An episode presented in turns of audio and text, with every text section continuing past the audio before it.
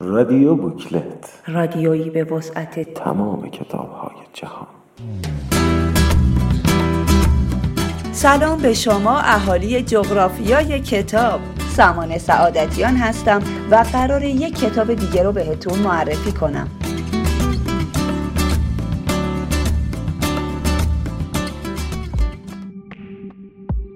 من بن لادن را کشتم.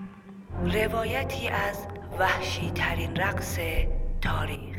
خون جره کرده بود تا زیر پایش. بلند شدم و داخل آن آشغالای اطراف دنبال چیزی گشتم و بندی پیدا کردم و بالای ران سلاخی شده اش را بستم تا از خون ریزی نمیرد. نباید میمرد. باید به نتیجه ای می‌رسیدم. حتی با اون حرکت وحشیانه هم لبخند روی لبم محو نشده بود. و دروغ هم نیست که بگویم با دیدن حال روز آن کسافت لذت می بردم از زج کشیدنش لذت می بردم یک واقعیت است. من لذت می بردم و این چقدر تأسف فرانگیز است. قسمتی که شنیدید بخشی از کتاب بود با صدای افشین بهمن. عنوان کتاب تکلیف خواننده رو مشخص می‌کنه. اون می‌دونه نه با یک داستان پلیسی معمایی روبرو میشه که بخواد دنبال قاتل پنهان شده باشه و نه قرار تحلیل قتل بن لادن رو بخونه. خواننده کنار یک پنجره رو به حقیقت میشینه و به یک روایت خیالی از یک واقعیت تاریخی نگاه می‌کنه.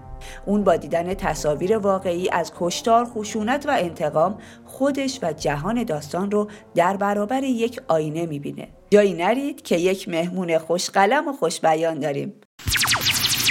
اینجا رادیو بوکلت. کتابخانه رادیویی شما. سلام آقای رضایی. خیلی متشکرم که وقت دادید و همراهمون هستید. سلام خدمت شما و شنوندگان عزیز. خوشحالم که در برنامه شما حضور دارم. ممنون میشیم توضیحاتی بفرمایید که شنونده ها بیشتر درباره ماجرای کتاب و داستان اون بدونن. درباره رمان من بن لادن را کشتم ارز کنم که روایت یک مأمور ویژه سازمان ملل در واقع یک صلحبان هستش که در معمولیت هایی که برای سازمان ملل انجام میده متوجه سوء استفاده ها و کاستی های از سوی سازمان ملل میشه. و باعث میشه که این مأمور ویژه از سازمان ملل فراری بشه و در طی فرار خودش با یک گروه خصوصی نظامی آشنا میشه و چون اون گروه خصوصی نظامی به دنبال فعالیت های خیرخواهانه در سطح دنیا هستند و می‌خوان بعضی از ناآرامی ها رو به سمت آرامی پیش ببرن این معمور با این گروه خصوصی در واقع همگام میشه و معمولیت هایی رو انجام میده که این معمولیت ها از نیویورک به مکه و از مکه به ایران کشیده میشه و در انتها که برای قتل بن لادن به پاکستان میرن و اونجا هم اتفاقاتی میفته که تقریبا شاکله جریان بن لادن بر پایه واقعیت پیش میره. ولی در انتها تغییری در این اتفاق صورت می‌گیره که باعث شگفتی مخاطبان میشه. در مجموع تلاش من در این رمان این بوده که طبق مستندات تاریخی و واقعی نشون بدم که سازمان ملل چقدر می‌تونست مانع از کشتارها در سطح جهان بشه که متاسفانه چنین کارهایی صورت نگرفته و باری دیگر این کاستی ها در رمان به صورت مستند و روایی بازگو میشه و جریان رمان رو پیش می‌بره. خیلی لطف کردید. متشکرم. هم من و هم شنونده ها سپاسگزارم از دعوت شما و خوشحالم که در برنامه حضور داشتم. خدا نگهدار شما. لحظه ای بیایید شک کنیم. واقعا ما هر چیزی که دیده ایم از خبرها بوده. ما چه می‌دانیم؟ صدام همیشه چند بدل داشت. واقعا از کجا می‌دانیم کسی که به ما نشان دادند صدام واقعی بوده؟ چون رسانه ها می‌گفتند صدام است. همین.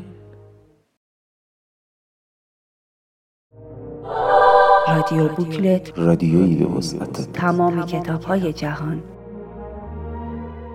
خب با هم شنیدیم که نویسنده با جسارت تمام سازمان ملل رو ابزاری معرفی می‌کنه در دست قدرت های جهانی و اسناد و اطلاعات دقیقی ارائه میده که خواننده به همه شنیده هاش درباره اتفاقات مهم تاریخی مثل 11 سپتامبر کشته شدن صدام و بن لادن شک می‌کنه. مهدی رضایی در خلال روایتش به رسانه ها به عنوان سرپوشی برای انحراف افکار عمومی از حقیقت اشاره می‌کنه که هر روز اخبار رو بزک و دوزک می‌کنن. همینطور روشنفکران رو در برابر اتفاقاتی که در جامعه جهانی میافته مسئول می‌دونه. ما همیشه مسئول کارهایی که می‌کنیم نیستیم. گاهی مسئول کارهایی هستیم که نمی‌کنیم. گاهی سکوت و بیتوجهی ما از اصل فاجعه وقیهانه تر است.